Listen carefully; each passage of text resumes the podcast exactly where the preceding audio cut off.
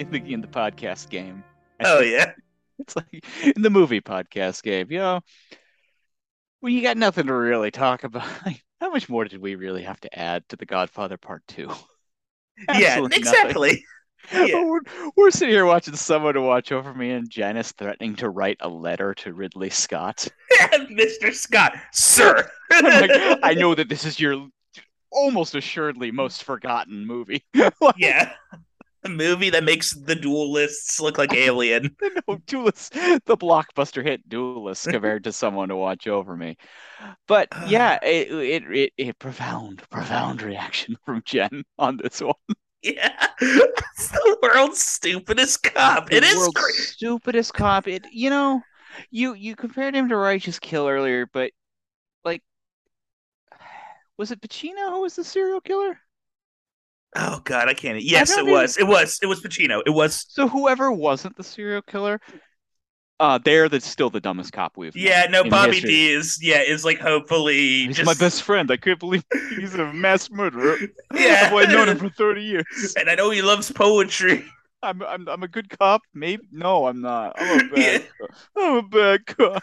I'm so stupid. I'm so well, stupid. no, no. Uh, his. I think Robert De Niro is a grown up. Is the older version of this cop.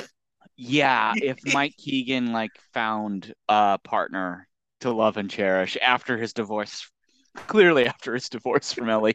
Far after his yeah, because this did, Yeah. it lasted like a week. You know, she. I'm gonna just say she was in the moment. You know, after the big finale of the movie, She shot a guy. Yeah. We'll get to it. Yeah, we can, we'll get to it. We don't have to worry. and welcome to the award-winning podcast, The Academy Academy, the show that discovers the absolute, undeniable, and scientifically proven greatest performance in your favorite actor's esteemed career. I'm Don Saunderson. I'm Patrick Gremion, and really quickly, just want to say I would love to have a kitchen where there's just a braid of garlic hanging from the ceiling. Fabulous, fabulous. So kitchen. good. But I was you know what? I will say, your ass better know how to work a toaster. Welcome to the Academy. so dumb. He doesn't know how to work a toaster oven. Oh, we it is Scott Scott week. It is Neo Noir week. Ooh. the Scott brothers, uh, three years apart, both decided to make a couple of down and dirty thrillers. Oh man, if you if you like if you like keytar jazz, like jazz where you think it's a saxophone, but wait, that's definitely a keyboard. Uh, this is your week. this is yes. What's the one- oh no, it was a different movie entirely. There was this part where this guy's like, he puts us. We watched this movie called Spellbinder. It played at the New Beverly's All Nighter the other night. Oh yeah. He puts on some smooth jazz, and he's like, "You like jazz?" It's like, no, no, Get out of here. this sucks, dude. yeah. Get out of here with your buddy Rich. but yeah, but she like knew it. It was very funny. But no, this week we're of course talking about 1987's Someone to Watch Over Me and Mm. 1990's Revenge, two erotic thrillers. We will decide though. Is there any eroticism or are Is there, there- any thrills? yeah, are there any thrills? What are these movies? What are is thrills? is lacking both? so hey, but can heavy figure on uh, that- some goofus energy. yeah, but it's like after all we've discussed with the Scott brothers, which one do you think is the prude? Oh yeah. I think we can guess which one we're talking about. And the one who wants to have a good time and climb rocks and go on rafting trips. yeah. His movie actually, uh, like goes all in at the very least. That is true. Although, okay, I will say, like, his movie goes all in. God, I feel insane saying this. I think I did enjoy watching someone to watch over me a little more. I did not. It's not a good movie. It's not good. I don't think it's good. We'll get into why I think I had a better revenge experience than you. That's fair. Yeah, we'll get into it. And it involves 21 minutes. yeah, a lot of unnecessary plot development. So, um, we're gonna start things off chronologically as Mhm. normally. Last week we left off Ridley Mm. reeling after another tough shoot box Mhm. office disaster in Legend. Ooh. He started scrambling around, and you know what? He got the sense that you know what's hot right now. You know what my buddy Adrian Lyne is kicking ass with right now. ET's erotic thrillers. E.T. phone home. And so Ridley was looking for something more grounded. He also Yeah. wanted to shoot on location, Mm-hmm. which they actually do quite well in Mhm. Someone to Watch Over Me.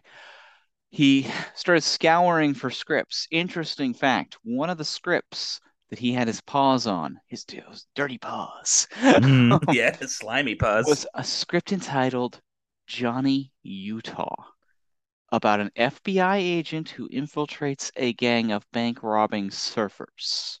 Oh, sound wow. familiar? Oh wow! Oh my goodness! As it should, because only a scant few years later, after Ridley ended up passing on Johnny Utah, the renamed and reimagined Point Break was released by Kathryn Bigelow. Ooh, I don't think it would have been as fun.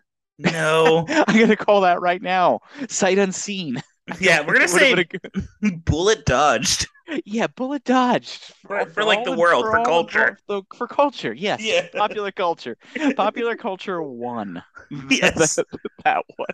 Oh! But he, that's the kind of style he was looking for. He was looking for a, you know, cop movie, thriller, romance, and one of the big things too was that he had basically been accused of someone who enjoyed set design more than performance by this Mm. point. Uh, Legend and Blade Runner. You know, if you felt like not being the most generous person of Ridley Scott's career, that's an argument you could make. I yeah. think.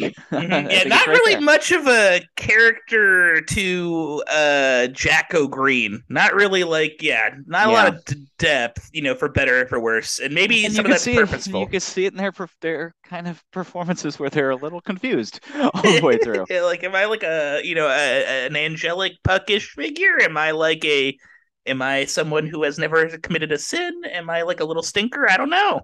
So Ridley Scott's at a party in the Mhm. mid mid '80s. Oh, he gets it. cornered by a screenwriter by the name of Howard Franklin, who was, I believe, a Blade Runner fan. Interesting. At this point in his career, Howard Franklin had done edited, uncredited work on *Romancing the Stone* and written *The Name of the Rose*. Working screenwriter. okay. in the game. In the game, he um he um, he corners Ridley and pitches him this entire story of someone to watch over me. Mhm. And Ridley's like, "Sounds good, mate. Let's have a pint or something. Yeah. something, something British." let's, let's go. Let's go hang out with my friends Billy Barty and Cork. yeah, I know. Yeah. So, uh, he, as we know, Ridley loves working with screenwriters rather than um putting the pen to ink himself, Mhm. which is fine. Yeah. He he sees a demarcation between the jobs, which is totally groovy. Um, and Howard Franklin began putting together what became Someone to Watch Over Me. Interesting thing about Howard Franklin is that a great deal the rest of his career has been collaborating with Bill Murray. He did Quick Change, Larger Than Life, and The Man Who Knew Too Little with Bill Murray. So he was kind Oh. of one of Bill Murray's in-house guys. Those are like the the off Bill Murrays. Those are like the lesser bit. Quick, Milleries. Quick yeah. Change is a very interesting one that he also co-directed with Bill Murray, Mm. and the only directorial film from Bill Murray. What the, what they came up with was Someone to Watch Over Me. Uh, the film stars Tom Berenger, Mimi Rogers, Lorraine Bracco, Jerry Orbach, Andreas Katsulas, who many of you will recognize as the one-armed man from The Fugitive. Where's that? yeah, he got his arm back. Yeah, he somehow got his damn arm back. Good I for kept, him. I kept calling him the one-armed man. Jen's like, he's got two arms in this movie. Oh, it'd be. Uh, see, this is Um, another missed opportunity. Could have lost an arm at the end of this movie. And so, um, but you know, he Ridley did bring in a couple of script doctors to do a, a few touches on it, including Danilo Bla- Bach, noteworthy of the Beverly Hills Cop films, came in and did a little bit of a punch up on there, as did uh, a screenwriter by the name of David Seltzer, which sounds like a like Mr. Show character name. Oh man, that does sound like a Mr. Show. I'm gonna. But Oh his career God. goes all the way back to doing uncredited rewrites on the Gene Wilder Willy Wonka movie. He wrote the wow. O- he wrote the Omen series, quite a bit of the Omen Okay, series. not looking at the Oh. Wikipedia page, just pulling this out of my th- head. I think he directed Punchline. Am I right or am I You're wrong? absolutely right. Yes. Still call, got it. Patrick. Still Col- got uh, it. You know, remember when I was like, I I called out that Francois Truffaut thing yeah. in uh, Legend? Uh, similar, Very similar. It's What true. happened was Yeah, true. cinephile, a couple of cinema cinema heads Ooh, here. Got my little film actor hat on. And um, so, you know, Scott's really, and so he kind of has to put together a smaller picture, a more Mhm. contained picture, kind of a more sure thing. in- Okay. in- in Ridley's mind. hmm Um, casting relatively simple in this one. Uh, It, you know, kind of is what it is.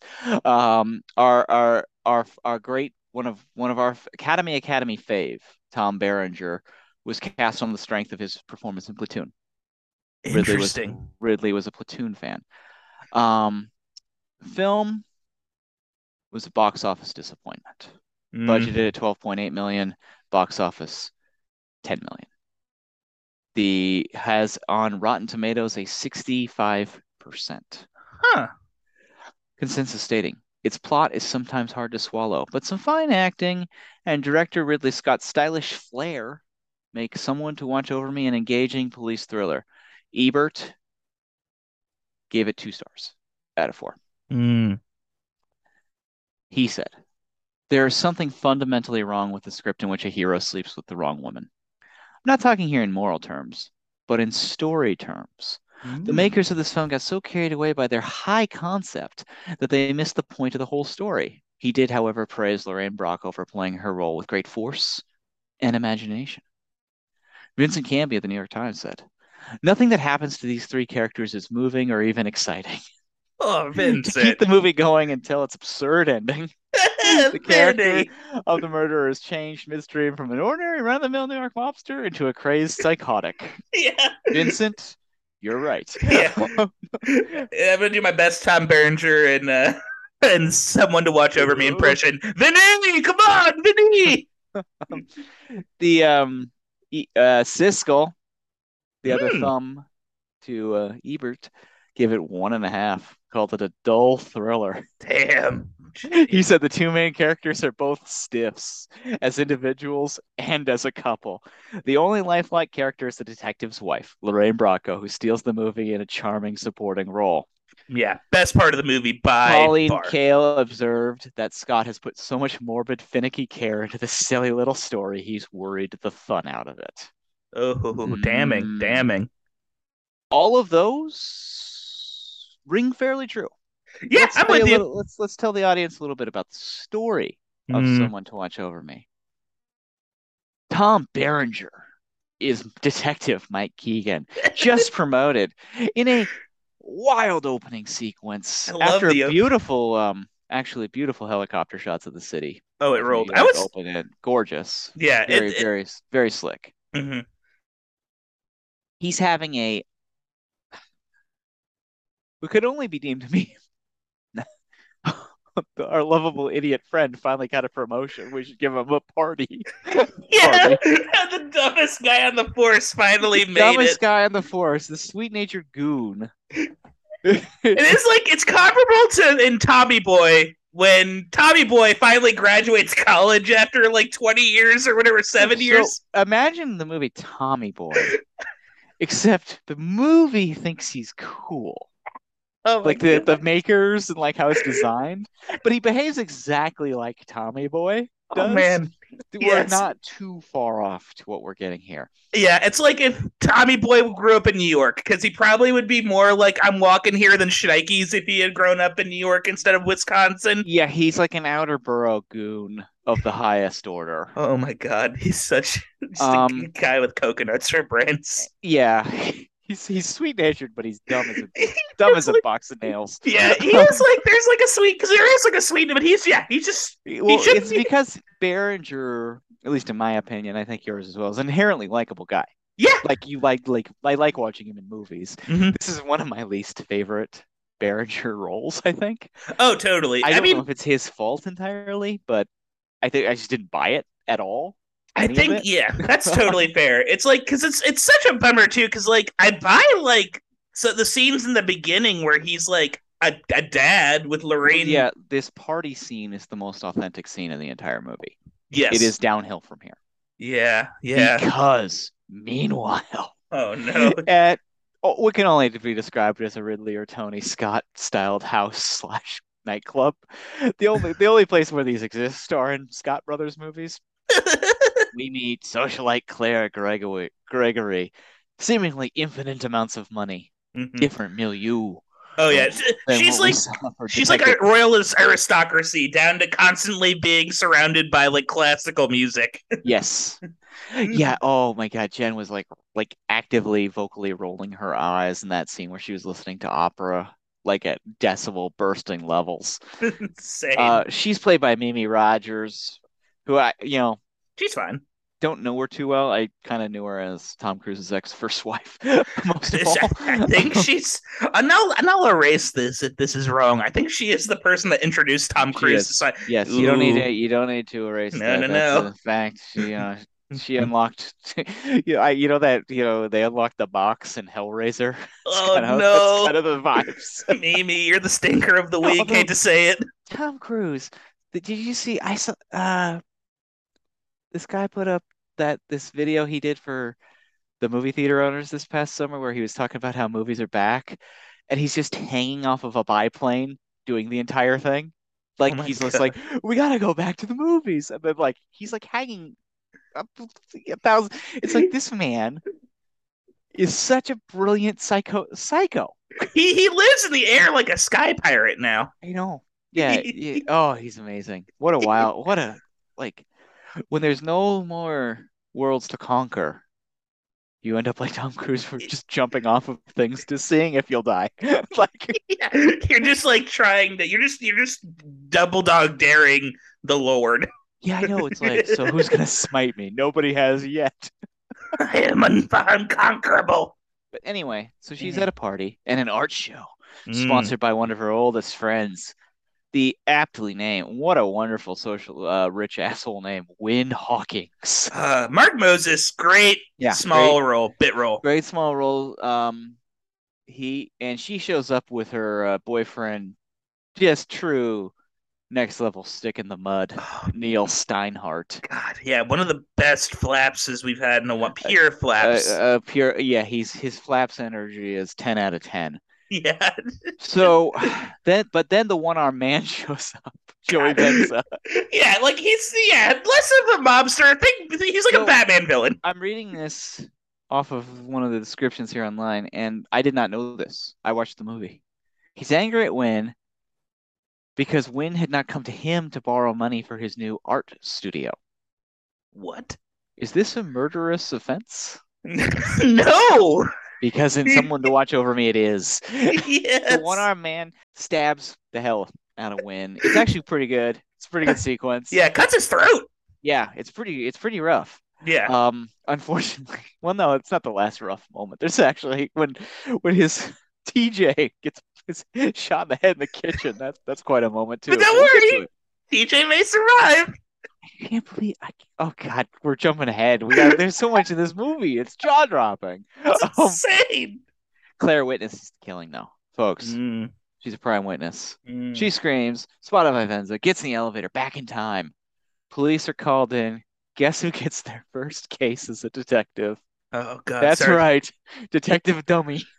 Detective Ding Dong. Yeah, Detective Detective Goofus. Yeah, he is. He just he got he just left the highlights The department. part, so his um his superior officer, Lieutenant Garber, is played by Jerry Orbach, who we, who we know carries a bit of an authority Yeah, to him. He already has a look on his face when Berenger shows up of like, I may have made a mistake in assigning sweet-natured Detective Mike this one. He, he might He's be a little like- over his head. he's kind of like the department's Lenny Smalls. Maybe I should. He's he's the kind of guy who's like, hey, Mike, can you watch her for a second? Sure. And then he gets distracted by like a sparkler firework and lets her walk away. Oh, I wonder what happens when I put Oh, this gosh. full fork in the. Oh my gosh, you got so much good food here. just eats a garlic like an apple. oh, I can't believe you didn't do that in the kitchen with that garlic. Ugh. So basically, our storyline is, and I think you could probably telegraph it. Claire's being hunted, Mhm. and uh, along with a couple other cops, Mike is set up to do round the clock Mm. security for Claire until they can um capture Venza and she can do a positive ID on him. Um, which leads to a lot of time away from home and his wife Ellie and his son Scotty. Mhm. Um, Ellie is played by Lorraine Bracco from obviously as many Goodfellas, Sopranos, Mhm. among other things. She is a spitfire. She's wonderful in this movie. She's the Yeah. only person who seems to like have thought and developed a full character Yeah. here. Um, and but it's unfortunate for the plot line of the movie because both of us agree, she is a lot more appealing than Claire in Yes. pretty much every way. And um, so, but if you know anything about movies and you know what this is called and you know that they've been thrown together, is Dumb Dumb Detective Mike gonna start some, some feeling some movement in his drawers about socialite Claire Gregory? It's like, oh, what's happening? I don't know. Yeah, and is she gonna just treat him like she would like going on vacation? She's a tourist. She wants to sleep with a low income guy. That is, yeah, Yes, hundred That's what's happening here completely. The and this is this leads to actually my biggest issue with the movie. On a thematic level, you have a really good opportunity here for a Mhm. class film that they kind of skim the surfaces on. And they don't dig deeper on. You've got this very rich woman who just lives this life beyond all belief. You've got this who's thrown this guy who's kind of like a, you know, jock slob, Yep. uh, middle class at best kind of guy. He talks about how the neighborhood's going to shit, of course. Clearly, Oh, yeah. clearly Yeah. voted, clearly voted for Trump 20 years from now. Oh, for sure. Yeah. And there's some interesting dynamic there, but they keep it really surfacey. Everything is really like on the surface, which does not help the arguments that Ridley Scott at this time was getting of being kind of a surfacey director. hmm Um, and they kind of, you know, go through the motions. They try to track the guy down. There's a few chases, but most of the chases are because Detective Mike literally like gets like distracted by caviar the first time he's ever seen that in his life. You oh, know. Oh no. Oh gosh, no, it's like drinks. It's drinks. He shouldn't even be having a drink. He shouldn't even No. be having a drink on the job. Yeah, and he like just like lets this. He does so many things. He lets her walk away all the time. Yeah. He's he's just terrible. But the other thing too is none of the other guys that are assigned to her. I mean, he's the only one who sleeps with her. Spoiler. But the Yeah. other cops are not good Yeah. either. I mean, it's so funny because like they talk in the beginning about how Koontz is kind of like a heel, and Mhm. like he's turns out to be easily like the the best of the three. The third, the guy who ends up dressing up as uh Claire or, or whatever. Although that He's- idea is fucking stupid very too. uh very Nighthawks. Similar thing happens in Stallone Billy Dee Williams film Nighthawks. Ooh, ooh. little, there's a little disguise happening I that, think so. That Stallone does. And I think Stallone needs to make a call to Ridley. I think I know Ridley owes Stallone I- some uh like, some yeah, uh, you know, I think I would have been a lot better as Mike. Not as dumb. yeah. I would have been a good Venzo. I would have made sense as a character. I know, yeah, and so Venzo at first, so Venzo's a gangster who knows all these rich high society people. He wants to go in on art. Then all of a sudden he slaughters Win, and then yeah, and then he just turns into freaking dime a dozen crazy man. He's just like he's not even like a character. He's like a, a malevolent entity. Yeah, and but we don't know what he does or who he works for. Like, I mean, it's actually not nearly as confusing as any of the background of anyone in that in the, our next movie, which none of that makes any sense. The background of anyone in that movie, but Oh, we'll, for sure. we'll, we'll get there. Um, and you know, kind of cat and mouse kind of stuff. But Mike's not very good at it, and um, somehow Venzo, Venza gets to know who Mike is, so that brings Lorraine and um, Scotty into the mix as po- potential hostages. Um, all leading up to this ending where Lorraine has had some wonderful scenes really dressing down Tom about his indiscretions. Yeah. Everyone, everyone thinks Tom is an idiot. He gets Mhm. caught immediately. Everyone's onto him. Like there's no, there's no secrecy. Everyone's like, What are you doing? And can you believe he goes back to her after he gets caught? So fucking stupid. And Claire's a zero, man. And and you know, he, he just wants it like would have been interesting to see him like have a taste for the high life. Yes. Like and like just express that a bit. Like it's a secret desire of Detective Mike to be in this high society. Mhm. But we don't ever get we don't know what he, all he seems to be he seems well, he's just leading with his Ding dong. not his brain. Yeah. And it, well, and it's like what bums me out about this movie is if they had like I think this movie I would have been more palatable had Lorraine Bracco just permanently left him. Yeah. Like if he had like actually had repercussions for his actions. Yes. Uh and then this movie could have become a tragedy because I I really like Tom Berenger's performance in this movie as this really just this big stupid guy who's the type of dude who like plays he's like a 30 year old man that still plays hockey with his peas Yeah. you know you know what i mean he's kind of like a man child So weird that part. Thank you yeah for reminding me of that. Yeah, there's a sequence in the film where he's she like walks in on him and he's got he's like playing with his food and they're all like hockey players. yeah It's it's insane. And then there's this other part where the maid asks him if he can work a toaster. He's like, "Come on, I can work a toaster." And then he promptly like lights his sandwich on fire. yeah he's so out of place and out of out of his element and like had Well, they the, the movie can't descri- can't decide if they want to be cool guy, which is you kind of have to be cool guy in this. But it's a far Mhm. more interesting story, like you're getting at. This guy who is in over his head, yeah like or a guy who thinks he's a cool guy but he's just a cool guy in a small pond yeah, and then you then yeah Yeah, that's also interesting too. If you show him to be like like she kind of is the most popular guy at that party, and then he's a loser. yeah like he didn't he did like he peaked in high school that type of element Yes. Oh yeah, absolutely. Like you could see Ben Affleck playing this part in a, like a future iteration. Yes, and they and yeah, they botch it in the end. It's a it's it is frustrating. I now I hate this movie more than Revenge. I think after uh, the more I think about it. I was. We'll get to it, but I'll say it right now. At least revenge is fun. Yeah, Like- that is true. but uh, and this movie's not that fun.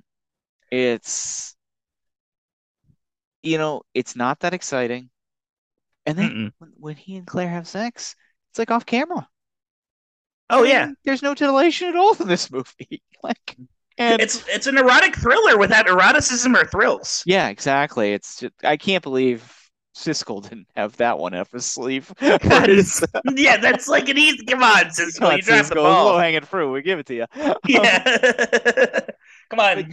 but yeah, so like at the end, it all kind of climaxes. All of our characters are together, and um, you know, just get to it.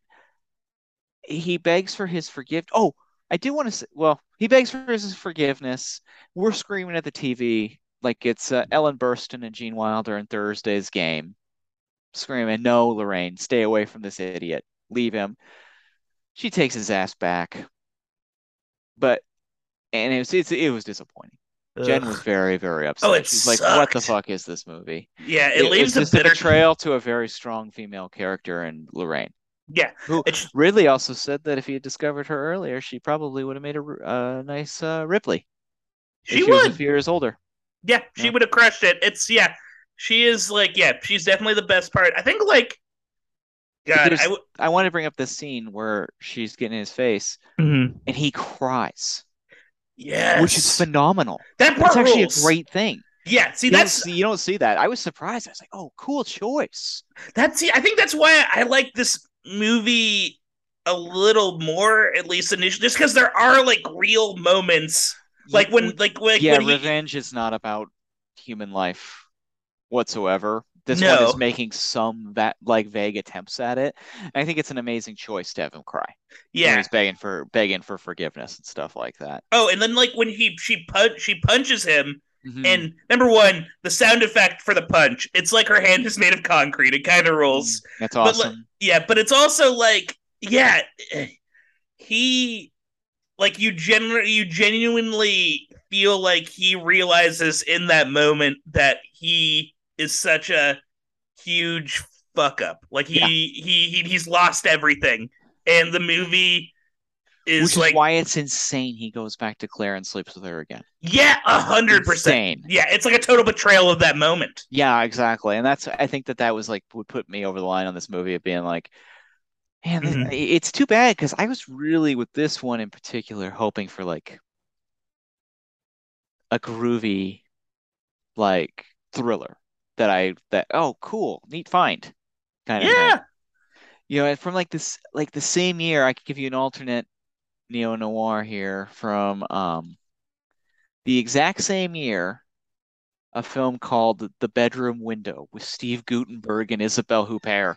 You never thought they were ever in a movie together. They were. It's a neo noir thriller from Curtis Hanson, who directed River Wild, that supplies both the eroticism and the thrills that you're Mhm. looking for. So check that one out. There's a good lost one if you want an alternate here from the Yeah. same year. I saw Uh, like um I watched like a movie recently that was uh it was like Rob Lowe and he's like on a boat. Uh what was it called? Is Well, it Bad Influence? I think it might be Bad Influence. Uh That's another um. That's another Curtis Hanson. oh really? Uh let me just double check. Uh mas no, it's Masquerade. Masquerade. Yeah, Curtis Yeah. Hanson did do. Um, but yeah, But that's like a fun that movie's more fun than this one. Like watch and that one's steamy too. It has Meg Tilly and yeah. Kim Cattrall. Like, yeah, no, there's there's like a dime a dozen of like adequate erotic thrillers. What you're looking for in these kind of films, though, is lots of cool twists Mhm. and thrills, some surprising violence, and a little bit of titillation. Let's be Yeah. honest. And this movie's kind of lacking uh, a couple of moments of surprising violence, but lacking in twist. No twists. Not at all. No twists in this movie. It's a pretty linear movie, and uh, what a bummer. Like, especially with a title like this, someone to watch over me. It feels like it's a mystery. Like who? Like, and I, I think one of the disappointing things too is that we're we know who the bad guy is all the way through. Like, yes. there's no mystery element to it. And and he's such a one dimensional because like, you know, say what you will about like the reality of revenge or lack thereof. Like at Mhm. least like Anthony Quinn, there are compelling ac- aspects to him. yeah, Yeah, you know, yeah. probably partially because Anthony Quinn is such a talented actor. yeah, he's an amazing. Yeah, like one of the one of the best ever do it. Yeah, and he get, and he just and he just gets more like yeah, like because Andre like what Armed Man, he's a good actor too. I like Yeah. him and stuff. He's fun in Babylon Five, Mhm. but, like, but like uh, he just is just he's not he's not a real character. He's It's just not an his entity. fault. It's not his fault. No, Yeah, like what if like it's high society and there's a big like conspiracy within the rich, like like a true detective you kind of type thing. And yeah, because like Woody Harrelson's guy in True Detective is not that much. He's a better detective than Berenger, but he can't keep it in his drawers, and he gets into all sorts of trouble. Like he could have done something like that. Yeah, and, well, and like oh, God, it's such a because like the movie is so beautifully shot. Yeah, Uh, a like really yeah, good looking movie. We got to give both Ridley, of course, and Steven B. Poster, who did the cinematography, big ups yeah, for yeah. that one. That's like a name I've never heard before. That's interesting. I feel like that's not like a a uh, a cinematographer he's worked with frequently, but he yeah he's done like some really he does some really great work in this. And I love how they shoot the like the mansions truly feel like you're walking through like. Uh, like uh, like like a, like the like the the summer castle of a Habsburg or something. And there, and it there's a- should have been um titillating and scary to Berenger, but he and his cop friends just do bits. they're goofing. They go, they're goofing around, and it just makes it like it should feel. Yeah, it should feel like going to um the alien planet in Yeah, um Alien, like Oh. something like that. yeah, almost unnerving. Yeah, and I, and though I do love TJ. TJ is a fun. Yeah, like that goofy his little goofy dances and like yeah but like it's absolutely blasted in the face too. yeah, in, in the in perhaps the most thrilling sequence in the film, the um fake jogger sequence, which I, I Oh. dug. I actually did dig that as an idea of sending in an assassin at, dressed as a tenant of the building to get access to the building and then sneaking in to assassinate Claire. I thought that was good. Um, but that was kind of the last of it just there was this movie was not particularly surprising. Mm-mm. Um, the characters are kind of duds, especially like when, like you said it earlier, Lorraine is so much more compelling than Claire Yeah. it's just and I bet on an honest day, Mimi Rogers probably pissed off about that. Like, around the Honestly, time they shot this, it was like she's stealing the damn movie. she doesn't get well, that's like they just don't give her a lot like they should have given her more traits than Well, I think it's a terrible thing, but it happens in so many other movies. The Lorraine Bracco character would have been like shrill and shrew and dumpy Yep. in every other movie, which is not good. No. But that's usually what this character is like to give Detective Mike, oh, look at this other babe who's cool and buys me ties and stuff like that.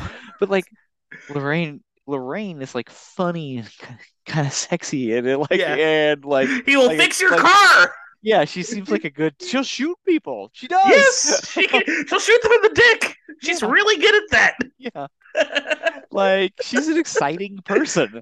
yeah, she's cool. and And, it's such a good performance and it's just but it's also like it's such a good performance it kind of steamrolls the story of the movie yeah, in its own way because Berenger's so low key and so's Mimi Rogers that kind of like all the action's at home Tom you don't need to go to Manhattan yeah, hang out with your kid, trip on a skateboard a couple times.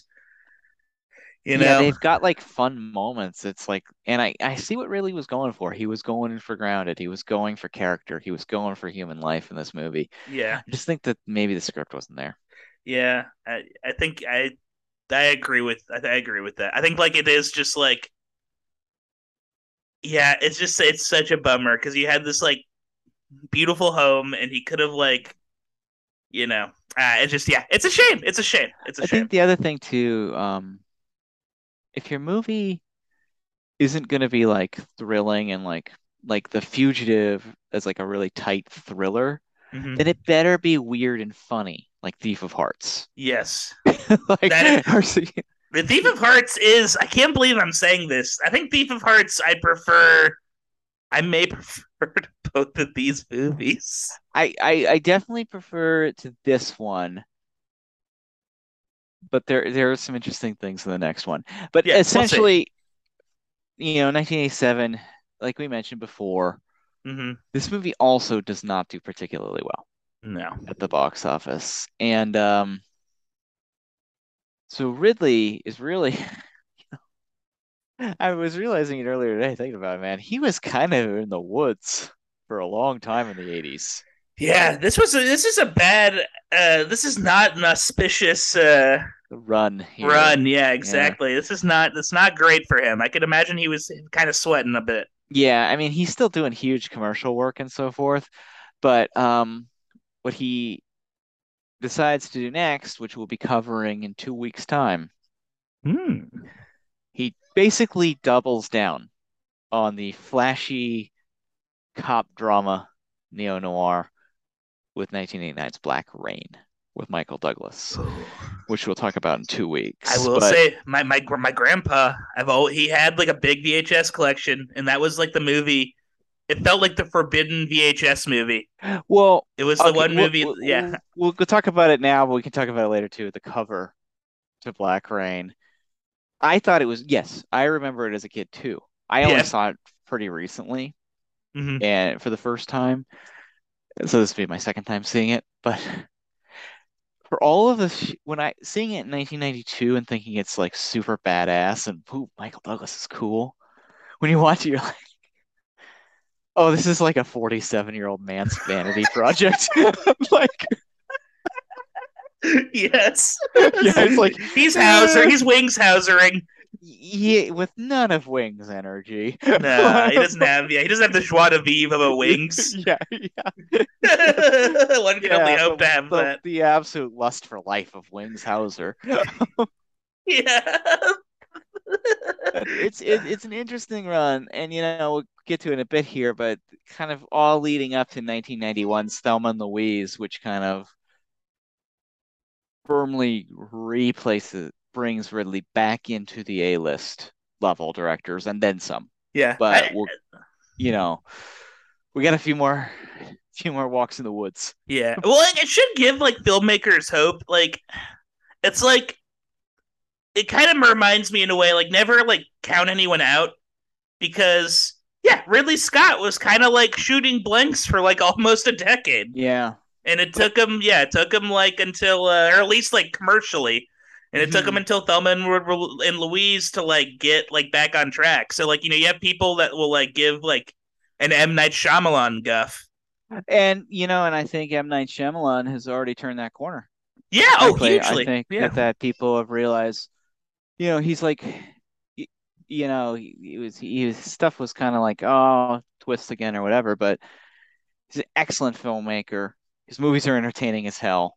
Old is a lot of fun. I yeah, was team like, old. Yeah, he's he's um he's an excellent filmmaker, mm-hmm. and he's a you know crazy man on top of it. Yeah, but you know what I've noticed too is though, as Ridley though in this time period is really like scrambling around in the dark, kind of searching for his voice. Mm. You know, as an artist, I mean, he's got a great, you know, he'll tell you, he'll be the first tell you, I've got a great eye, one of the greatest eyes you'll ever know, and he does have a great eye. Mm-hmm. He does his attention to detail, his style, impeccable. Wow. Um, in terms of who he is, though, mm. when you watch these movies, do you know what he like cares about, what he believes in? I think with our next movie, though, is Tony Scott's first true step in saying exactly who he is. yes, he loves dogs. He is a man of appetites and aggression. And at the only thing that he gives one shit about is entertainment mm-hmm. and a mm-hmm. good freaking time. yeah, he likes romps. yeah. And which, of course, he's coming off of, unlike Ridley, two absolutely smash hits in a row Top Gun and Beverly Hills Cop Part 2. But he's looking to expand his wings as well. But the thing about Tony Tony, what makes him freaking rule, mm-hmm. he's not pretentious. No. At all. He does not care about saying something meaningful about society. He's not aspiring to any like he's just making a movie about like to do cool stuff. Yeah, he he's like shoot beautiful people doing cool stuff. It's like mean people doing mean things. And yes, and this one is like uh, the author of the book we've been reading about Tony Scott puts this with um, the fan and True Romance is kind of his nasty trilogy. Oh, interesting. Like about more nihilistic behaviors. Mm-hmm. Like movies like Top Gun or Unstoppable. It's about heroes, mm-hmm. but they, there are no no heroes in the world of revenge. 1990 romantic action thriller. That's one way of putting it. Yeah. Um, fourth film directed by our guy, our guy Tony Scott. Um, directed by Tony Scott. Written by Jim Harrison and Jeffrey Alan Fiskin, based mm. on the novella Revenge by Jim Harrison. Produced by Stanley Rubin and Hunt Lowry. Um, also um, unnamed here, but Ray Stark, an important figure in this story, is one of yeah. the producers. Um, e- executive produced and starring Kevin Costner. Uh, also starring Anthony Quinn, Madeleine Stowe, Sally Kirkland. Um, God tier performance from Miguel Ferrer Oh, movie! Cool dude alert on He's high, so good. Red alert for cool guys. I love it when this movie becomes almost like some sort of like Chaucer. Like it just becomes like these episodes where he just hangs out with ep- weird dudes. Super episodic movie. Yeah. um, Tomas Milian plays Caesar, um, the number one bodyguard. Mm. He's in all these spaghetti westerns and Italian police movies in the '60s and '70s. True crazy man in those movies. Like this movie, Almost Human yeah. Great, great title. Nasty ass movie. Um, he's also in a really good one called The Big Gun Down with Lee Van Cleef. Um, couple of Academy Academy All Stars, including one Hall of Famer, John Leguizamo. Yes. In this one, and our favorite baseball coach, Lou Brown himself, James Gammon, yeah, the... as the titular Texan. Oh god, Ooh. Cleveland's not doing well right now. Walks in, who just stumbles, stumbles, doesn't walk in. He stumbles into this movie, turns it on its head, takes over the damn movie for 10 minutes. then just kind of shuffles the mortal coil. Long spiraling history to this film. Mm-hmm. Novella was published in 1979, along with another novella by James Harrison. You might know it. Legends of the Fall. Same same book. Oh wow! Huh. Um, both Esquire published uh, Legends of the Fall in their magazine in January 1979. Public absolutely went batshit, so they published Revenge in May of 79. Mhm. And uh, Warner Brothers promptly bought the script rights and hired Harrison to write the screenplay. Um, interestingly enough, huge dream project for quite a while for Jack Nicholson. He wanted to play the guy. Yeah, I saw- I read that. Yeah. Yeah, and you know, I you, you see huge names in the mix here. Um, John Huston is a possible director. Orson Ooh. Welles is a possible director. Uh, Welles would have made a great Anthony Quinn. Yes, he would have. Yeah. Yeah. Um, and Walter Hill did some work on the screenplay. Oh, he'd do it fun. He'd be fun. This is a very yeah, this is very much up Walter Hill's alley, especially Mhm. like 70s, 80s Walter Hill. Um, so by the mid 80s, Costner had read it, and Costner had already had dreams, directorial dreams, Mm. and he wanted to make Revenge his directorial debut. oh wow. Producer Ray Stark Mm. though, not known. He he he produced kind of more known for kind of stuff of like he produced like West Side Story and Annie and I think The Goodbye the Bandit. And yeah, Smoking the Bandit and uh kind of like classy classy works. Or will. like at the very least, like more like family friendly, perhaps. family friendly or Yeah. classy, but just generally like not residing in a trashy gutter Mm, yeah, as this as the final project product here. yeah, that's, uh, yeah. His movies were not mean. yes, his movies were not mean and nihilistic, both of which you could argue are this movie. Mhm. Um, but he kind of talked Costner out of um out of directing it. And I guess briefly that they brought in John Huston and the two and Costner and Huston met and Huston was not impressed with Kevin Costner. Whoa. So he walked. Um, then uh, jo- joining up with Ray Stark's company Rastar, New World Pictures, which is a much greater indicator of what kind of movie Revenge is, came on to produce this. Now, Roger Corman did not own New World anymore at this point, but does the stench of Roger Corman remain? Oh man, yeah. I mean, that's a very fine, fine aroma. Oh, it's like a Wrong. stinky cheese. It's a great stench. Great. It's Yeah. tremendous. But yes, yes, it, it, It the the vibes remain. Um, And so- he taught Costner how to directing it. Interestingly enough, Costner's very next project was Dances with Wolves. Mm. So everything turned out all fine, all Yeah. fine for old Kev. yeah, he got his cachet he needed. But he was still really interested in playing the role of Michael J. J. Cochran, retired U.S. Navy aviator. And they brought in Tony Scott, who was looking to do something a little more down and dirty, a little something more up his alley, especially Mhm. after the very, like we talked about a couple weeks ago, the extraordinary, like kind of commercial experience of Beverly Hills Cop 2. And he had Mhm. some Hollywood cachet, so he could kind of um see where things go with his kind of tastes, which you know, and the special features on the Blu-ray, he said that when he passes away, he wanted to be known as one of the true wild men of his era. God bless you, Tony. You did it. You are a true wild man. Because with Revenge, he engages in all of the nasty behavior that the world of Simpson and Bruckheimer and their four quadrant appealing to everyone type movies would not let him do. He made Yes. one of the hardest R-rated movies of the era. Oh my god. Yeah. out of doubt. And the film was released February 16th, 1990. There was some confusion. Ray Stark was very concerned, This film. Mm, and the content bothered him. He was a little scared. But film was budgeted 22 million, made only 15.3 at the box office. A disappointment Wow. box office. Uh, 33% on Rotten Tomatoes. Uh-oh. Damn. Um,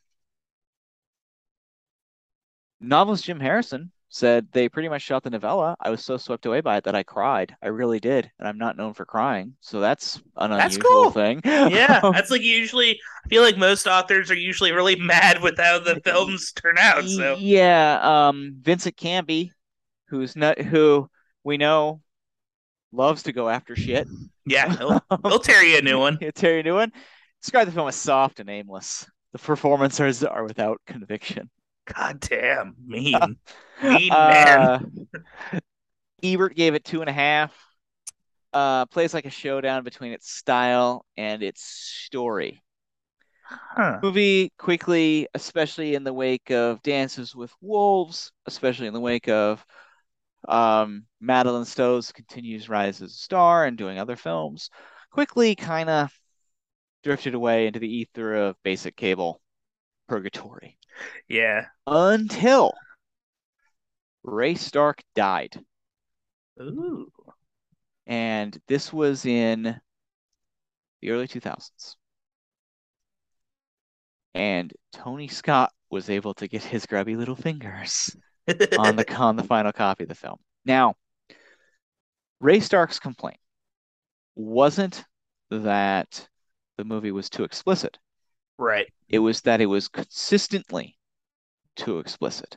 So, in the version you watched, Patrick, that clocks in at a pudgy 124 minutes. Yeah, flabby. It's like a regular norm walking up a hill. There a are a lot of sequences that Tony Scott described as kind of nervousness that things weren't playing. So, over explanations, dialogue scenes, further character points, details, etc., etc.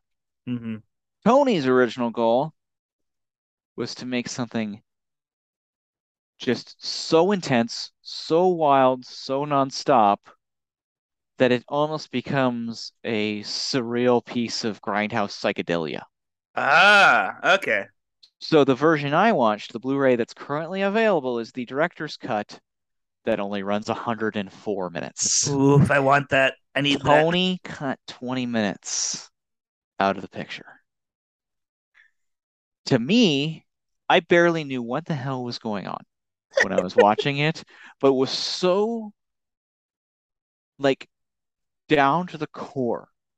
Like Mhm. exploitation, like grindhouse exploitation, like sex and violence and bad behavior and like the purest gut emotional reactions to things Mm. that you're like, is this stupid? Or is this like the last stand of like the Rolling Thunder track down style 70s movies? Gotcha. Ah, yeah, it loses that with the. And I'll say this for the theatrical cut. I think, and, it, and I need to like, you know, obviously watch the uh, Blu-ray director's cut at some point. But it's yeah, it would have. I think this movie would have benefited from a, sh- a shorter runtime because there are like these lulls, and because the characters aren't like. Because here's the deal, like Madeleine Stowe is great in this movie. Kevin Costner's great in this movie their relationship really isn't like it's kind of like Tom Berenger, where it's like I guess like Kevin Costner's like just thinking with downstairs as opposed to upstairs. Uh-huh. That's And, as I mean- much as it goes. Admittedly, um 1990 Madeleine Stowe is probably in like the top three most beautiful people Yeah. world. Uh, So, I will go. We'll go Tex Avery noises, but of Yeah. course, yes. yeah, Well, Ladybugs. Ladybugs is walking by. I see. I just watched that for the the Rodney Dangerfield quips. Mhm. but uh but uh like uh and like i mean and i think they like they are trying to like provide backstory and justification in the theatrical like did they have that there's a part in this movie where like um in the theatrical release i don't know if it's in years where like anthony quinn's character is like I have twelve sons already. But not re- not really. oh yeah, see that's the thing. It's like they try to like they have all these moments where they like try to like kind of like justify perhaps why this character would want to be with this character and they just they don't go far enough because it's not that's not the type of movie that Tony wanted to make clearly I will tell you this, and I, it wasn't until I read Ebert's review that I even knew how Kevin Costner knew Anthony Quinn. yeah they yeah they provide that yeah it's crazy In the director's cut, it is barely provided at all. that would be So better why honestly did you retire from what? Why did you go to this guy's?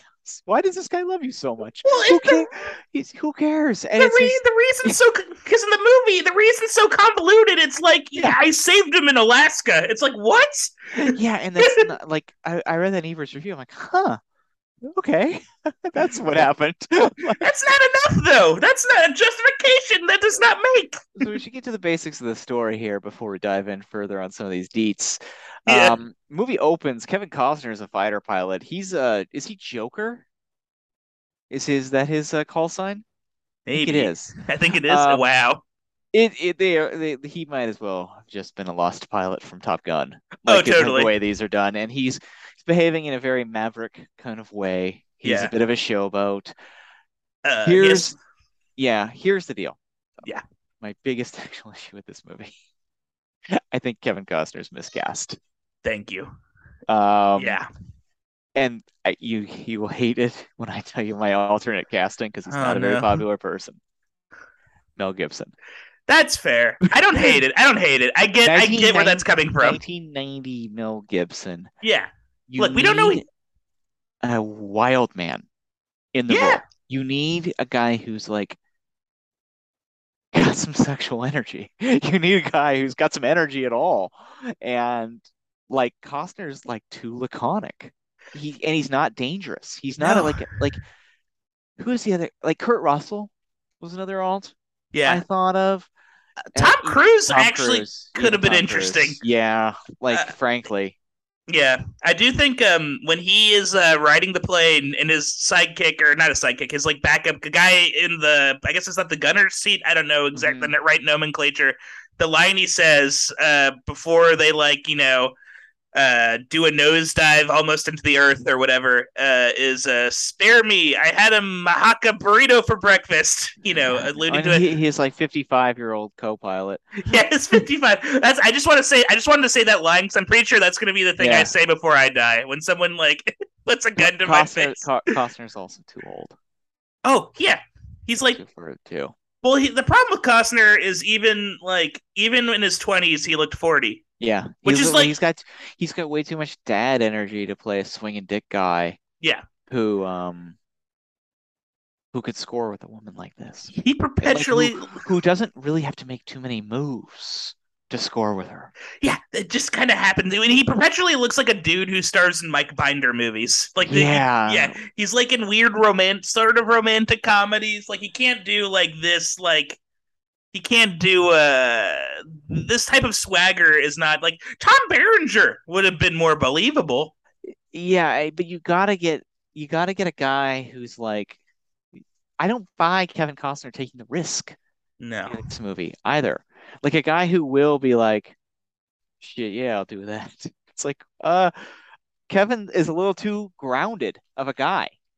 Yep. And um He's too salt of the earth.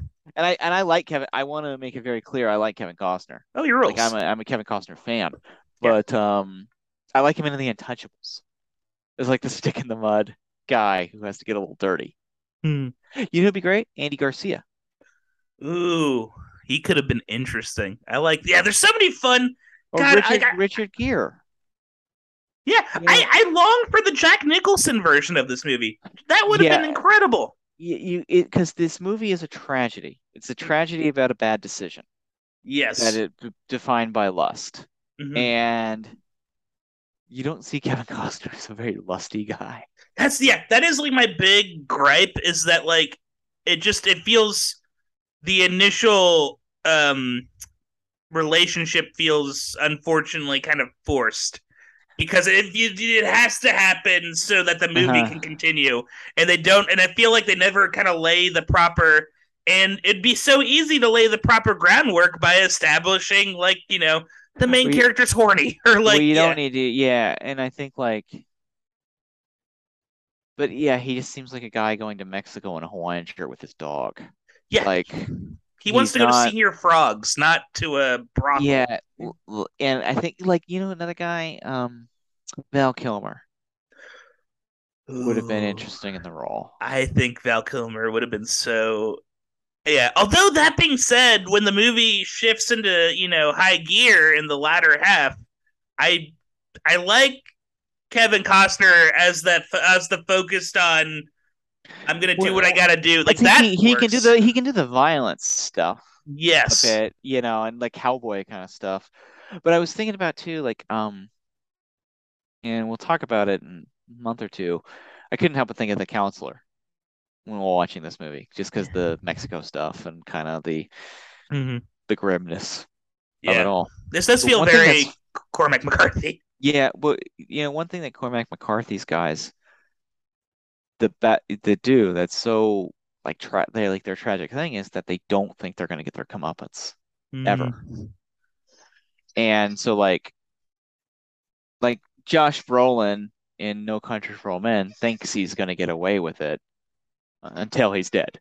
I can tell the moment he's shot, he thinks he's gonna get away with it. He's got this like swaggering American confidence. Yeah. Michael Fassbender's character in The Counselor does not know how bad things are gonna go until it's way too fucking late. Oh no. For and what a great I who doesn't love that story in movies or books or Yeah. whatever. Like it always works that morality play of the cocky guy who does not know that they're way over their head. I They're just wa- I just watched uh, Funny Pages the other Mhm. night, uh, which I think was produced by like the or executively produced. I can't remember if it's produced or executive by the Safdie brothers, and it has like a lot of their energy in it. And, And that movie's just a great example of like a character. The lead of that movie doesn't realize how much he screwed up until like things go horribly Mhm. wrong. Well, it's like Sandler and Gems too. yes, Perfect example there too as well. Sh- Schadenfreude is like uh like the the spice of it's like it's like the be- one of the best things you can show in cinema easily. Yeah, and I don't think I felt it too much with Jay. No, and yeah. I think that, and you know, but going back to top, that's also a theme that can fall into the world of being pretentious. And Tony Scott has no interest in that. This movie's called Revenge. Yeah. Doesn't like even the title is non not pretentious. It's exactly what it is. I think yeah, I think you just need to view this movie. It's maybe it's like you have to view this movie like a machine Yeah, that's providing you like you know the thrills that you want. it, that's it. Well, the idea is it's it's providing thrills. It's just goes. Like there's no moment to sit back and you're not gonna walk out of the theater, man. Really makes you think. Mm-hmm. You're gonna walk out like that was crazy. Can you believe he fucked her in a jeep? like you know, Yeah, exactly. Can you believe like they had sex while he was Anthony Quinn was doing his weird dance? yeah. Like, can you believe like he punched out that brothel owner? Yes, or that God, that was crazy. Or that like John Leguizamo in that sand trap? Or or just James Gammon's character, the arc Yeah. that character goes on, how he's just like he's just cool with like at one point Kevin Costner's like, Killed I killed guy. yeah, I killed and he's like, All right, partner. Lit his throat in the bathroom. I'm no longer wearing a shirt because my shirt got ruined by blood. yeah. And then like the next I love one thing I do love is that they never explain why James Gammon is so fucked up in the Like, it's- that and the fact that he seems to be in some very illegal horse trade. yeah.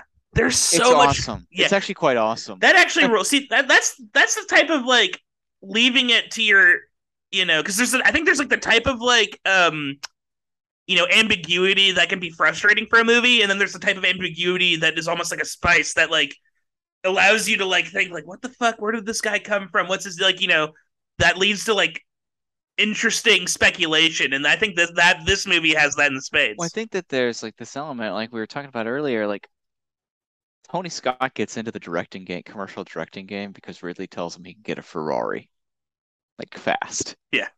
All Tony really wants to do is drive around really fast with a pretty girl riding shotgun in his Ferrari. He, he really wants to just live his beer commercials. He wants Yes. to, yes, Yeah. he wants to, yeah. and that's the entertainment he's into. As that's like what he wants to see. He wants visceral, nonstop thrills.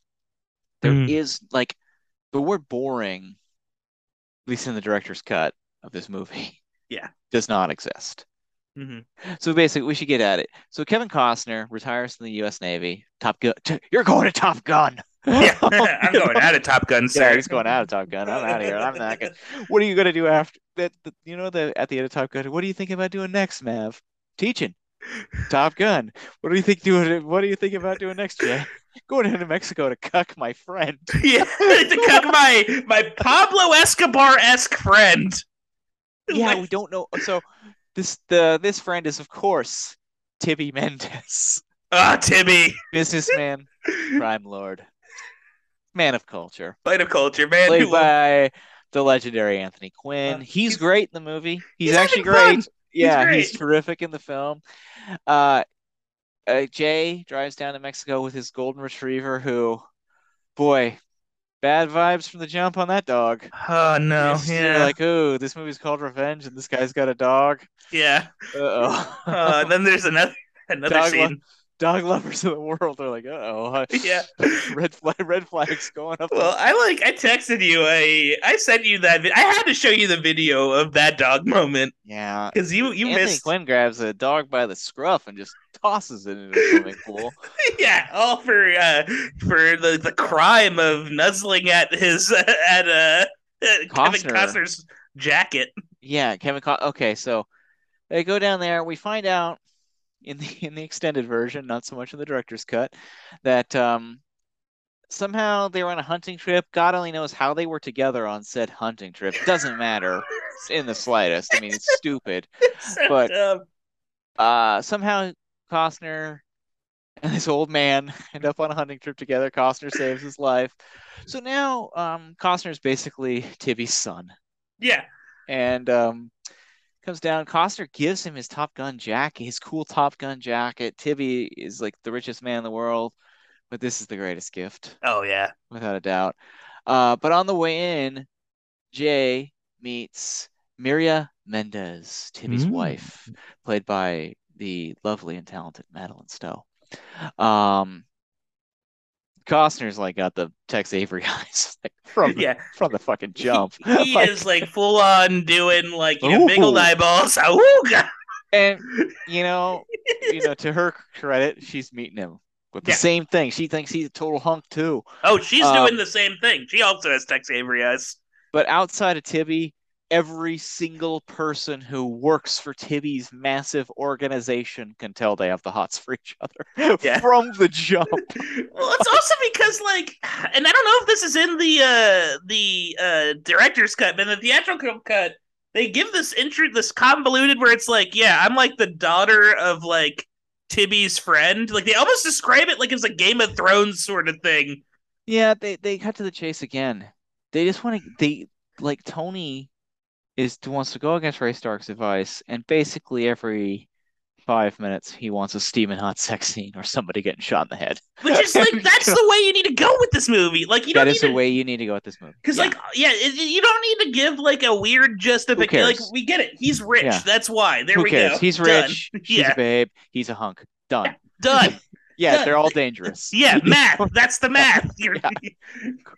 Locations, cool. Costumes, cool. You know? squibs. We've got squibs. Yeah, we got tons of squibs. We've sold everybody on this. Everybody's like, this sounds pretty good. yeah, it's now. I, I'm like, you see, ah, God, I'm like getting, I'm getting, I'm getting back on board little with this. uh, you know, and um, so basically, you know, they're hanging out, they're having a good time, they're the best of friends, but pretty, pretty rapidly, uh, Madeleine and Kevin are like hooking up in some pretty, pretty steamy, pretty steamy sequences. Uh, Tony loves his drapes, and he Mhm. loves. She throws a dove. at one point in the movie. It's got everything. It really does have everything. Um, their first sex scene is intercut with Tippy drunk as hell doing some like weird one man dance. Um, Uh, just the weirdest Costner dance. throws a rack of clothes um, in a in sexual frustration or sexual uh, ecstasy, perhaps. Um, they come up with this scheme about her having to go visit family or so, or friend or something like that. Um, total amateur hour that they're calling each other on their regular phones in the house and stuff like. What do you think is going on Dude, here? Tibby's gonna find out. What is Tibby's business, by the way? Evil. Evil. Yeah.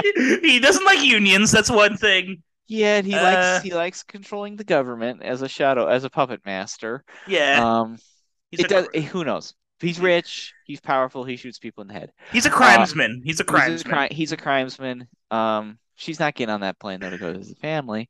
She's hopping in a jeep to go to a love shack with Costner, leading to a truly extraordinary sequence where they start graphically groping each other Mm. in the Jeep until she finally decides, I'm going to straddle you as you're driving 45 miles an hour down this road. Crazy, truly insane. It's uh it's good. It's good because like we were saying about boring versus Thief of Hearts. It's crazy. Yes. What would you rather see in a movie? Something that made sense? Of course it doesn't make sense if he's driving that fast down the road in a Jeep while she's humping him. No. Is it wild and something you haven't seen before and crazy and fun? Absolutely. It's cool. Yeah, That's it's cool. fun. it's cool and it's fun. It's crazy. And you're like, wow, they don't do that in movies these days. I Yeah, like it. You don't see Baby Groot doing that with fucking I don't know, The Lady raccoon, Groot. which is Yeah. crazy. That was very, very wild stuff there. The raccoon. hey, I would if the if they if they got the raccoon to fuck the tree, I would. I'd pay for a there, ticket. There's gotta be a porn parody of Guardians of the Galaxy. Oh yeah. Oh, There's hundred percent. They're all. They've all. Oh god. There was a guy who we had for a Sweet Dalai Lama show where like his bit was like he would just do like erotic Marvel fan fiction, and it was the funniest. Yeah. It's very good. I need to remember that guy's name. I'll look him up. Some I was always like, I always like the like um, my favorite porn parody title ever was um somebody for some reason parodied one of the Jack Ryan books. It was a, a clear and pleasant stranger. That's good. Uh, see, that's like yeah, that'd be like a, a um a What parody. think- What you- what's the most unlikely porn parody do you think? Uh, the firm, the firm. The firm. It's just the firm. I was thinking it's like ordinary people, except it's just like a little bracket next to it that just says "fucking," and that's the that's the porn title. Anyway, th- their love retreat sorely interrupted Mm, by Anthony Quinn and his goons. mm. They beat the shit out of Costner. Oh, it's it is great. They the level of by beat up they are is nuts. They scrap a squib. Tony Tony straps a squid to the golden retriever No, Tony, with a shotgun. that is truly like one of the like- most you're like, distressing that's, things. that's really distressing, but I'm kind of impressed about the whatever like gag you guys did to get that pull that off. I hope I hope you did not really shoot a dog because it looked Yeah. good. It looked. I, I hope that dog had to, got to have a little bit of fillet. And um they they give Madeleine Stowe a half Joker, which is not pleasant with slasher face. Yeah, that that And- part is truly distressing, dude. Goddamn. And it's I mean it's this gets to kind of the queasier Mhm. stuff of this movie, uh, which is the um her her character's treatment from here on out. Ah, That's pretty bad. Um, and it's also though it's like and I watched the interviews with her on the Blu-ray and she seems very proud of this movie and like very gro- cool with it, which I was happy to hear. And she thought working with Tony was very safe and exciting and fun, and Kevin was a very fun experience. But I think these days, I think you would ask an actress a little bit about what they went through on, on a movie like this. I would, would you agree? Yeah, I would agree. So, I mean, like, on like one hand, like I bet like there is like a cool thing for Madeleine. St- I can imagine she's like, wow, my character really like goes to a dark place that like you don't really like. Like you don't see like a lot of like actors get like even like male actors get that level of like messed up that she gets in this movie. Yeah. Uh, that being said, it is super. Well, I mean, uh, she spends the first 45 minutes of this movie as like a pure sex machine, sex Yeah. pot character. Yeah, And the last 45 minutes, maybe the saddest character ever. saddest and being just tortured until. And I'm going to spoil it right here because this is nuts. And you're not going to expect this sentence from me. She dies of AIDS. It's fucking It's crazy. crazy. It It's, crazy. it is too. It's like movie. Calm down. It is like a Hat on a little hat. It, is a little hat on hat, but at the same time, like the maximalist melodrama that Tony's looking for in this film, Mm-hmm. it's kind of there, but it's just crazy. It's just like it makes what happens to Kevin Costner seem like just a day out with the boys. Yeah, that is And- true. That is true. Although, like, There's, but there's also like some very interesting emotional and kind of subversiveness of why Anthony Quinn would want to torture his wife far more than he'd want to torture the guy who cucked him. oh, duh. And that's interesting. Yeah, There's, there's some levels there. for And- sure. Because he, 'cause he seems to love Kevin far more than he loves Madeleine. A hundred. Well, like, yeah, like I think, yeah, like, like I said, I think in the movie they established, yeah, it's like I've been married like seven times, and I have like you're just kind of like the wife I have because I need a wife. That's essentially Yeah. kind of how he like Do you think spells it out. um, romantically interested in Costner? Or just a son, father son I-? You know what? I think, uh and I'm the first one who will be on the romantically interested train. I think it is. I'm it is. curious. I think it's more. I think it is more father son. Yeah. Um. And I think I- that's why the director's cut cutting all of his family backstory and just having him needing a son.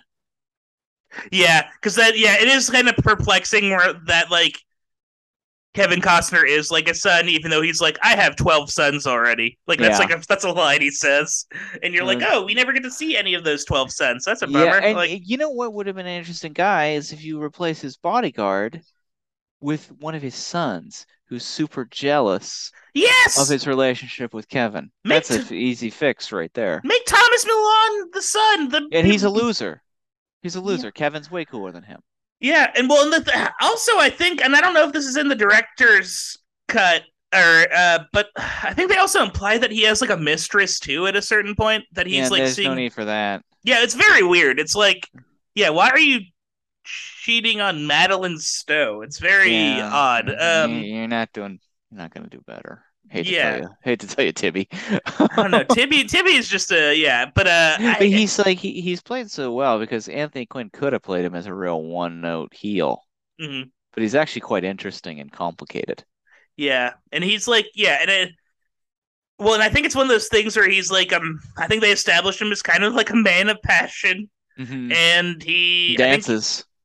Oh yes, he dances, and I think he realizes at the end of the movie that he perhaps went a little too far. I think that's we'll, you know, we'll, we'll Yes. So Yeah. basically, what follows is after the cruel and brutal beatdown of Mhm. all of our heroic characters, um, Madeleine Stowe is taken away and put into a brothel to. Uh, I'm not going to repeat Anthony Quinn says. It's not worth it. Um, it's not great. But it's not great. It's Yeah. not great. It's very. It's quite cruel. Yeah. and meanwhile, Kevin Costner is just left to die in the desert. Yep, Fortunately, Kevin bumps into some nice locals. yep, a classic trope. I like, I always like Classic- this I- trope. I, me too. Who Yeah. doesn't like it? You who you know it works. Yeah. I buy it every time, even though yeah, it's totally actually totally unrealistic. oh, totally, un- uh, totally unrealistic, but it's also like, oh, this is like a nice reminder It's that cool. like I- well, I mean, you gotta watch your hero kind of like fix themselves up and get back Mhm. into game shape. and the makeup they give his face Yeah. is just so like nasty Costner on the special feature said he almost got permanently scarred from it because basically all the locations were way out in the middle of nowhere, so he had to wear, he had to wear the makeup like nonstop. Oh my god. because they just didn't have the gear and like the resources to do much about it. And so, but he was like, I'm committed to the character. I'm committed to Jay. Um, Kevin is nurse back to health, and guess what he has on his mind, folks? Mhm.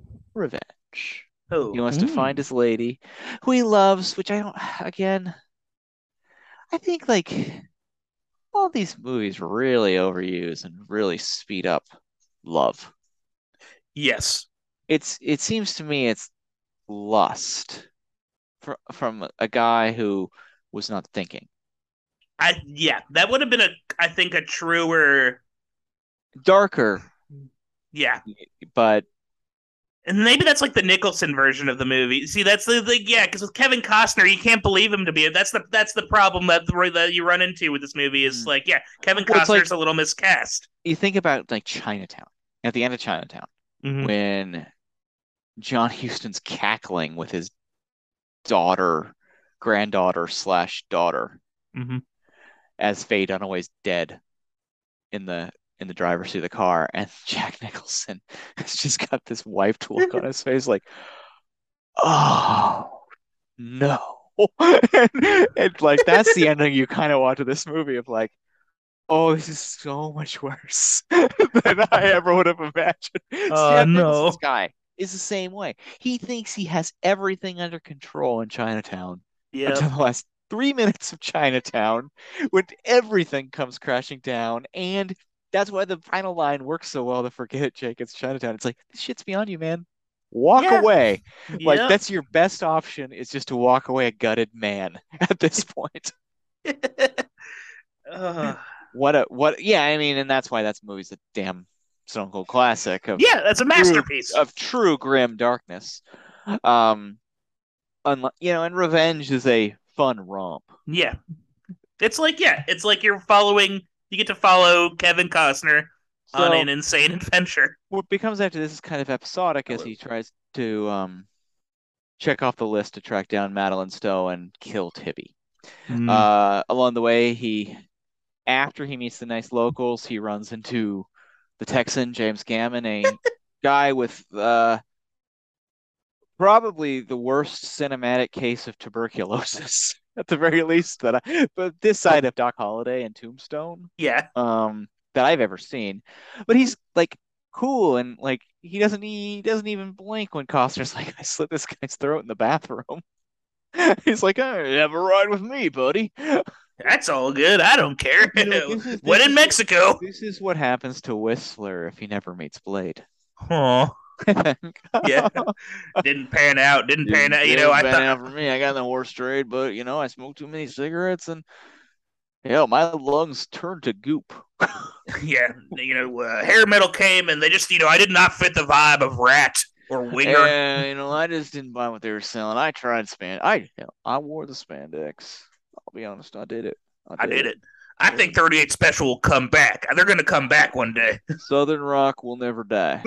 Southern Southern Rock will never But die. unfortunately, James Cameron does. And, Oh, he just dies. he His just character. dies, uh, leaving Kevin Costner with um one of my favorite tropes that we've been talking about all weekend. Cool guy, red convertible. Mm, Which uh, every action movie, the cool guy, red convertible, they all have to have one. yeah. They also he also makes a sweet like Karen for James Gammon for the tech. He did he like he, you know he doesn't bury him, but he he gets like a bunch of rocks and Yeah, covers him in rocks. Yeah, he does make a little altar, but this is um. Then he meets up with Sally Kirkland, who is a touring rock star, Oh, she's a fun character. and then showing up at his door, uh, inexplicably, Doesn't yeah. uh, the barest of backstory is Miguel Ferrer as Amador, who really takes over the movie in the third act. I I genuinely thought he would like betray. Like the whole time, I was. I, like- I've, been- I've been trained to think Miguel Ferrer Ferrer is evil. He's like a rad, cool number two guy in a crew in this yes, movie. he's great in this movie, Yeah. and he he just kind of comes out of nowhere to help Kevin. And he's got a silent cousin, Ignacio, Oh, he's played by John Leguizamo, incredibly young John Leguizamo. But this goes to show Tony's amazing casting ability. Like everyone is well cast in this movie, except for Kevin. But you know, I think Kevin came with the package. Yeah, you had to had to, had to work with Kev. I don't think Tony had much of a say in dropping Kev. Um, and all this, you know, it's a total bloodbath as the these three guys just storm Mexico, God, yeah. looking for Madeleine and getting ready to kill Anthony Quinn.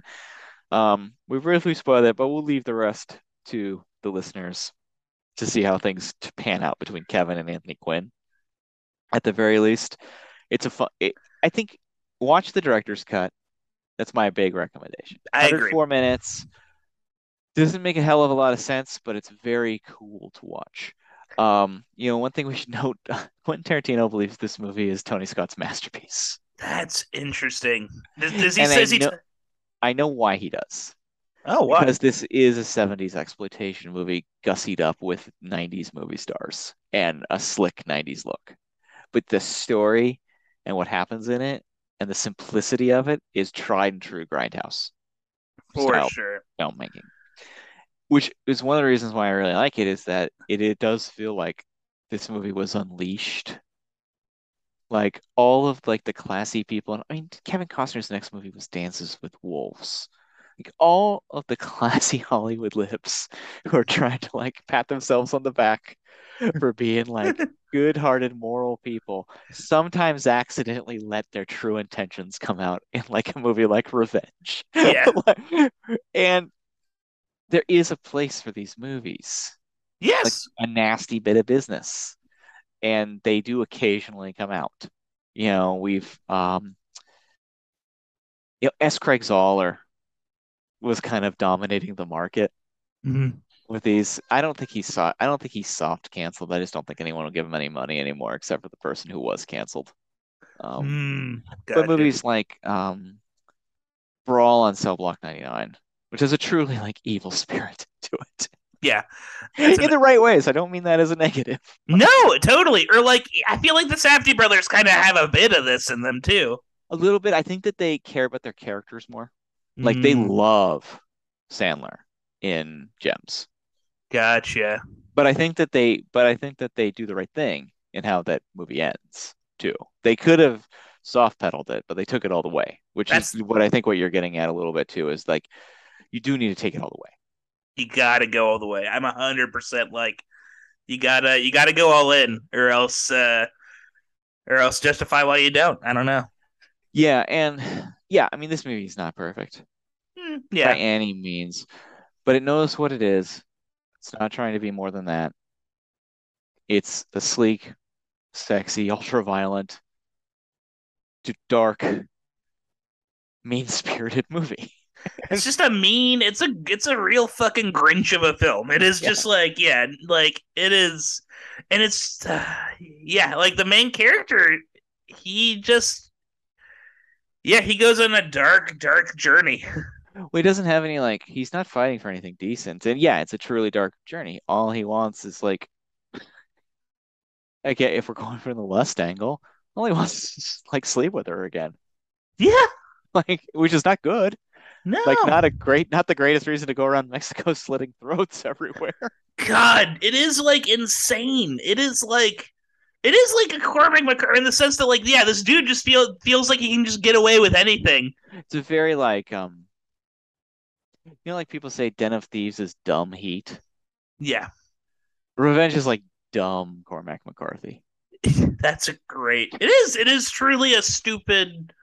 It's like yeah, it is a stupid Cormac McCarthy. Like not not in a bad way. Like no, yeah. It's, Yeah. it, it- it's it's it, it's super flawed, but a wild and like hell, they don't kids, they don't make them like this anymore. Kind of yeah, movie. no. Yeah, they're too busy jamming space Oh, and and the, uh, and the other thing about this movie too is like this is a we mentioned it before, incredibly hard R movie for adults, which is cool. It is very cool. And which is why like the softness of someone to watch over me was a bummer. Like Yeah, if you're gonna go that like sleazy and have Berenger behave that dumb and sloppy, hmm then make the movie then make the movie sleazy. yeah. Have him like actually like have like a saucy sex scene Which actually brings us to the first movie we've run into that qualifies. Should Tony have directed it in Ridley in this new game Oh. that I'm inventing from Ridley Scott's um, filmography? Should Tony have directed Someone to Watch Over Me? I think yes. Yeah, it would have been a better movie. I agree with you, or at least it would have known like what to do more. Would have been fun. Yeah. Oh, think how crazy because like you know, uh, the villain, One Arm, he's uh. I like how we just call him One Arm. I One can't Arm. remember his name. I don't. Sorry, actor Andreas. Yeah. But uh, but uh, but uh, like It's the guy who plays Stifler in American Pie. It's like, oh, that guy's or McLovin. He's just McLovin for the rest of his days. He's, yeah, he is like the original. Yeah, I mean, I wonder if on the street, just people like, oh, it's one arm. Hope you, you got looks like you found a new arm, buddy. Yeah, would you would you get that arm? Got that with the fugitive money? Got yourself a new arm? Did you? Hey, I I It was remember Tom Berenger in Someone to Watch Over Me running into the actor who plays the one arm man. Hey, where'd you get that you. I was in a movie. That was a movie. We're we're both actors, Why Tom. is like a movie's not real life? what the stupid, stupid. Oh, stupid. And Lorraine Bracco's like, get in the car, Tom. Yeah, gotta get your son a new skateboard. Uh, that you'll pro- you know, do you think he slipped on the skateboard? Has hurt his head? That's what happened. yes, I think I think he comically. That's the backstory that Tony Scott like snuck into the editing room to cut from his brother's movie. Not necessary.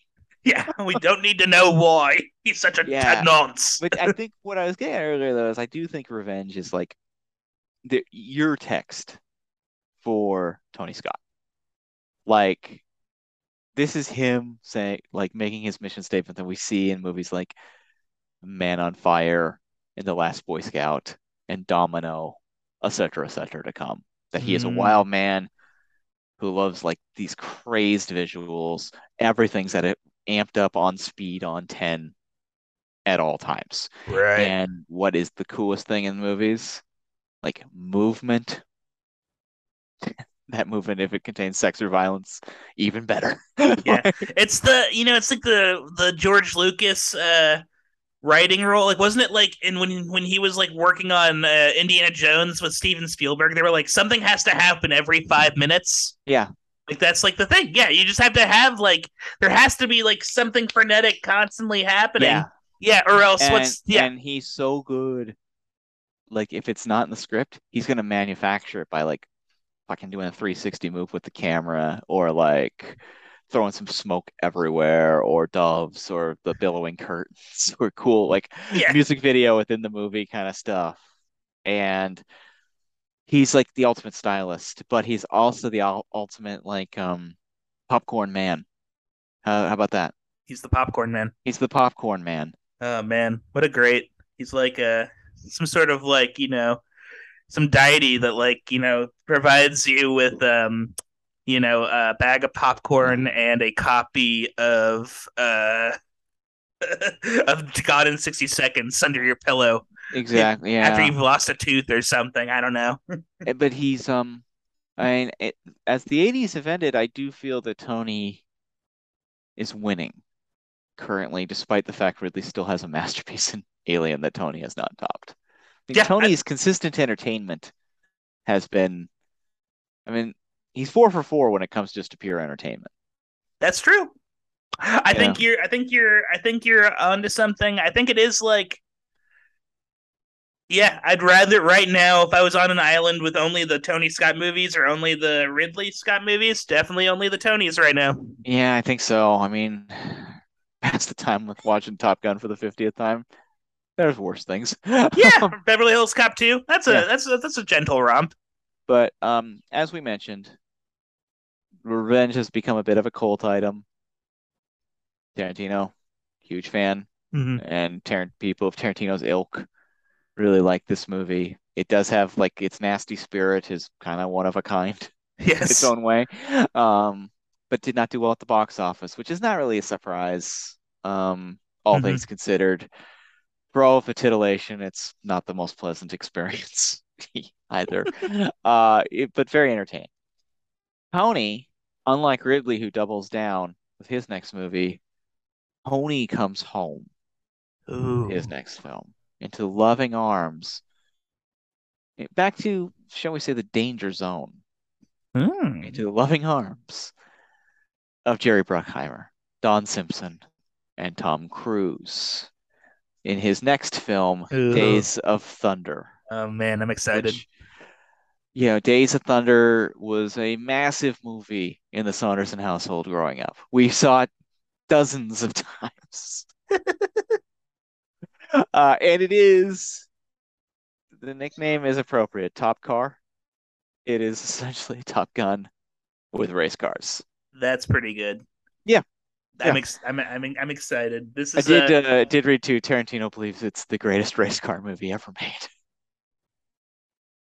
He's so Ooh. he is so in the bag for he's Tony Scott. smitten. He's yeah, he's just smitten. smitten with smitten with the man. Yeah, I mean, like, look, we were joking about like his love of Goodyear last week, but that he like the true love is for the the the the, the gussied up, the gussied up grindhouse of Tony The- Scott. the, the people's champion, Tony Scott. Yeah, he knows what people want. and It's sex, blood, and violence. Yeah, sex, blood, violence, good-looking people, cool actors, vehicles.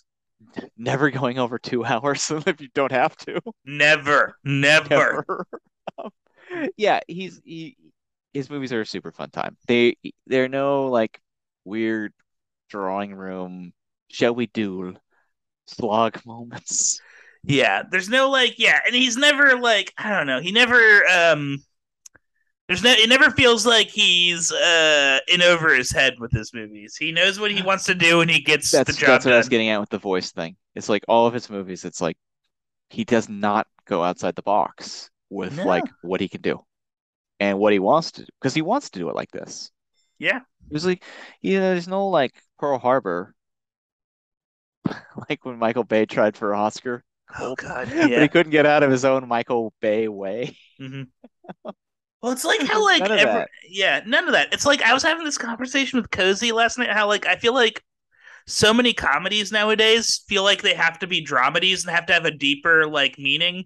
Like um, like you look at something like BoJack Horseman and how like season one of that was like it's a goofy comedy with a horse, and then like by the end of BoJack Horseman, it's like this really like deeply sad Oh. like you know Yeah. dramedy. Doesn't anyone just want to be funny? That's exactly Yeah. that. No one wants to be funny anymore. No one. Everyone wants to fucking.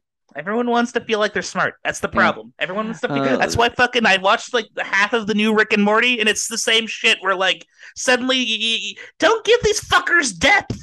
Fuck that No, shit. Make me laugh. MacGruber, give us MacGruber. Yes, thank Come you. Thank you. But Yeah, Sorry for so- ranting like that. No, it makes sense. It was day, next week. We're talking Days of Thunder. It's Yes. a one. It's a one movie episode because we got a. You'll have a lot to say.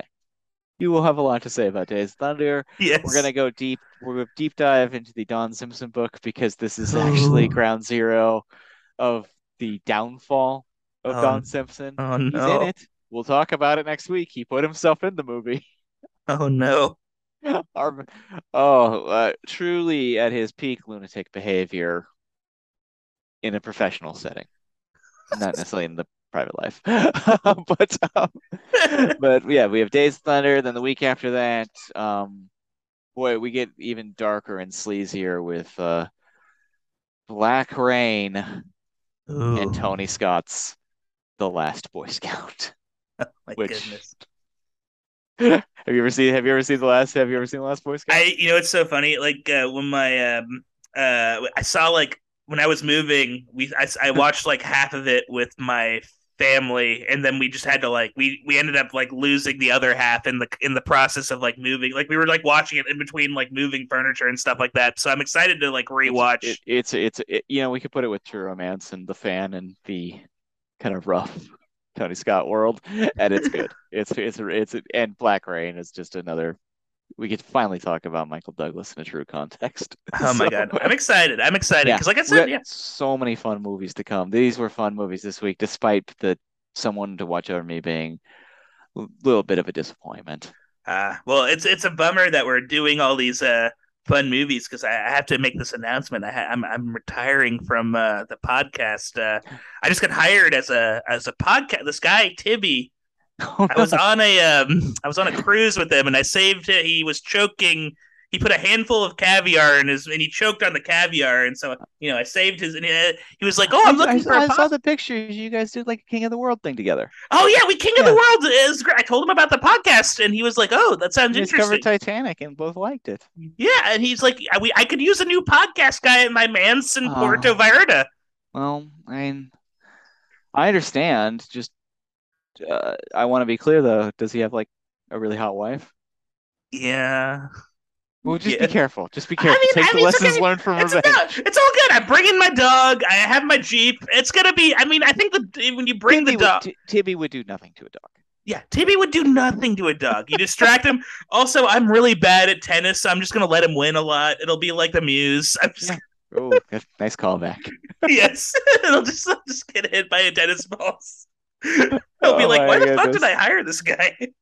These are fun. There's no Iron Lady in the mix here. Yeah, it's no all Iron- trash. It's all trash. It's all It's great. trash. Yep, it's all. This is all Wendy's, folks. We will see you all next week for Days of Thunder. Awesome. Ciao. So I'm going to seek a certain girl I've had in mind. Looking everywhere, haven't found her yet. She's the big affair I cannot forget. Only girl I ever think of with.